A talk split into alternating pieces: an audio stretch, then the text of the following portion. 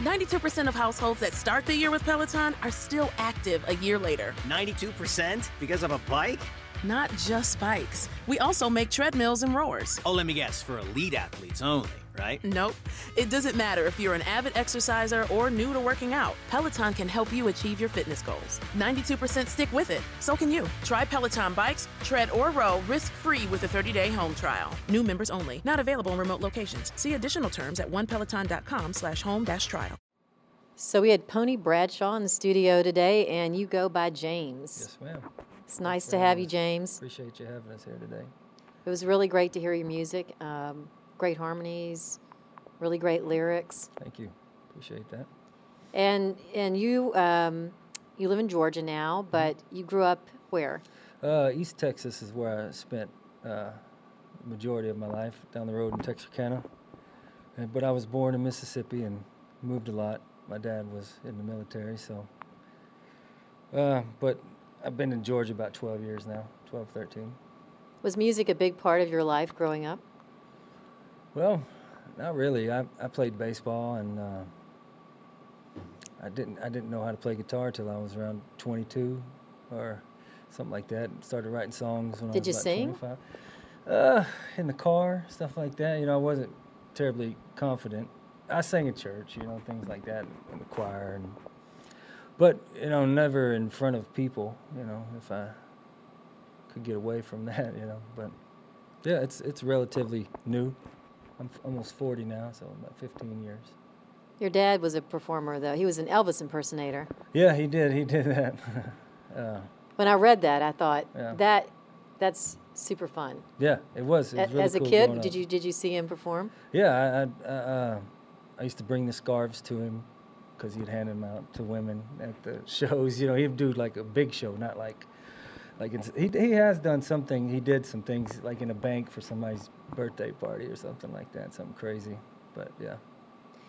It's so cool. you um so you're twenty-two. You pick up the guitar, mm-hmm. and was it sort of instant love of the guitar? No, the first time I gave up pretty quickly. Uh, a buddy of mine, when I moved back to Texarkana.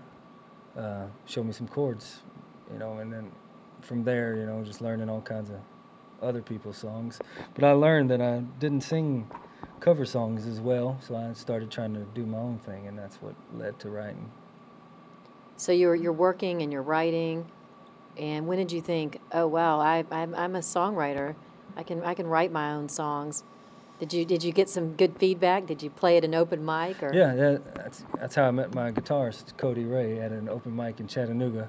I think that's one of the first times I played a song that I wrote in front of somebody at an open mic. And like a year and a half after that, uh, I met the good people around her, and we've had a relationship for a couple years now.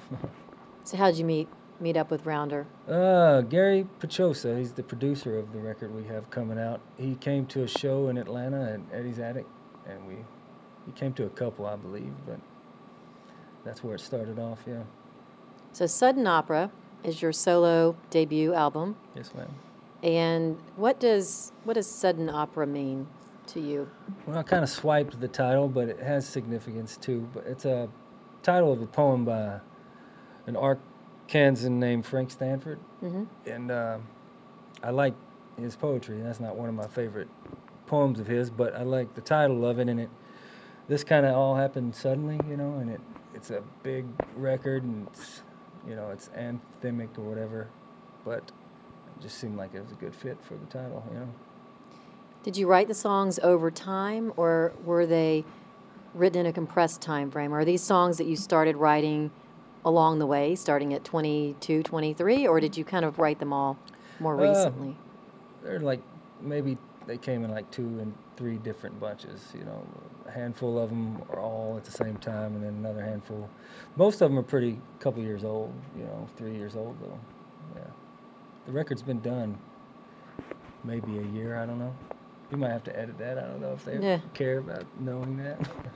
Well, that's typical. You know, you go in the studio. Yeah. You record, it has to be mixed, and you've yeah. got to figure out when to release the record, when exactly. the right timing is. And I talk to a lot of artists who say, by the time this the record comes out, I've already moved on and I'm writing new songs. Yeah, that's true. Very true. Uh, we played a couple of new ones today, so yeah, and I'm always writing, and the newest one's always my favorite one, so it's it's tough to hang on to those, but I have to tell myself that not everyone knows those songs, you know, they're not old to them, so. Where's your favorite place to write? Uh, I used to write in, on my couch all the time, and now I got a desk. But I keep it in the living room next to a big window because I don't like to be closed up. I like to see outside. But yeah, I wake up, I do that every day. So right. it, it's a deliberate process? Yeah, I don't force it, you know. Some days it's not good, you know. So I just, if I'm not writing something new, I'll edit, revise, or sing old songs or just mess around. But I'm always there to receive it if it's, if it's available, but it uh, doesn't always happen for sure. When you're a lover of twentieth century literature and poetry? Yeah, I love I love all the centuries, but yeah, uh, nineteenth century French, you know, Flaubert and all those guys, just the way they devoted themselves to their art, not necessarily the, their books. Uh, I like a couple of his books, but I've read his letters, and those inspire me more than his books do. So yeah, I, I read all the time. So. Was there any any of that sort of love of French liter literature um, that was incorporated into Sudden Opera? Hmm, just, uh, maybe just the way I approached writing it, but not the content or anything like that. The subject matter. That's um, I think I credited that to my Southern Baptist guilt and just books I read along the way and family stuff, you know, but. Where did yep. you record the album? Uh, we cut it at the Sound Emporium and Southern Ground in Nashville, two different sessions. So it being your solo album, mm-hmm. was the studio experience fun or was it stressful? Hmm, it was fun. I've been in the studio before, not with such high caliber people though, and it was a little stressful at first, but you know, now all those people, most of those people I played, that played on the record and Gary, they're, they're kind of like family, you know. I stay at Gary's house every time I go to Nashville, and so, but yeah, it was pretty stressful, yeah. Who were some of the people that collaborated with you on the album? Uh, Jed Hughes co-produced and um, played guitar and other stringed instruments, and Shani Gandhi was a co-producer as well. I think she slipped some harmonies in there, but she doesn't want anybody to know about it. But uh, some other players, uh, man, I'm going blank. I hate hate doing this right now. Uh, so you had you had other people who were working with you on the album, yeah. and um, and then ultimately uh, you you put the put the album together, mm-hmm. and were you happy with the way that the songs turned out? I mean, did you coordinate? How do you write, I should say? Let's go back. Mm-hmm. How do you write? When you write a song, do you write the song and then other people fill in with the parts? Or yeah, is yeah. it more of a collaborative effort? It's like that. I write the song, I come with the song arranged and lyrics and all that there, and then everybody else comes in and just adds the parts together, yeah. I've never really done the co-writing thing, you know. I'm not too, I don't know. I kind of, I just kind of want to do it myself. I don't know why. It's not, hopefully it's not because of my ego, I don't know. What would you like people to glory. What would you like people to take away from your music? Hmm. For this particular album, and it's different for each album, but was there a message in there that that you would like listeners to take away?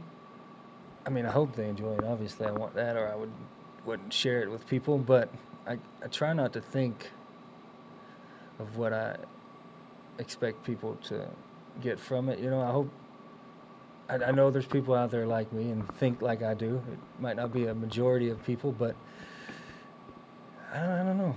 I really don't know.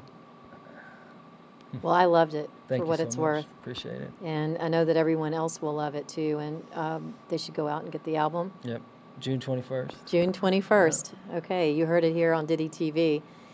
And what's next for you? Um. We got a show in Nashville Sunday, and then we've got a few things lined up before the record release, but we're just trying to fine-tune the band right now, get rehearsed up. And you're writing already. Yeah, right. Yeah, I got another record already, ready to go. Well, we hope you story. come back once that's out as well. Yeah, we it was will. such a Thank pleasure you. having you in the studio today. And Thanks, Sudden Andy. Opera, it's a great album. That's and um, we wish you the best, and we'll see you soon. All right. Thank you. ninety-two percent of households that start the year with Peloton are still active a year later. ninety-two percent because of a bike? Not just bikes. We also make treadmills and rowers. Oh, let me guess, for elite athletes only, right? Nope. It doesn't matter if you're an avid exerciser or new to working out. Peloton can help you achieve your fitness goals. ninety-two percent stick with it. So can you. Try Peloton bikes, tread, or row risk-free with a thirty-day home trial. New members only. Not available in remote locations. See additional terms at onepeloton.com slash home dash trial. With one of the best savings rates in America, banking with Capital One is the easiest decision in the history of decisions. Even easier than choosing Slash to be in your band. Next up for lead guitar. You're in. Cool. Yep, even easier than that. And with no fees or minimums on checking and savings accounts, is it even a decision? That's banking reimagined. What's in your wallet? Terms apply. See CapitalOne.com slash bank for details. Capital One N A member F D I C. It's N F L draft season, and that means it's time to start thinking about fantasy football. Fantasy Points dot com features industry-leading experts and prognosticators using proprietary hand-charted data to help you score more fantasy points. Fantasy Points dot com is the place to go for whatever kind of fantasy football you play. Whether you play fantasy football, daily fantasy sports, or do a little bit of everything, Fantasy Points has the meticulously researched content to guide you to victory. And why wait for the fall? Fantasy Points also covers the new spring football league, the U F L.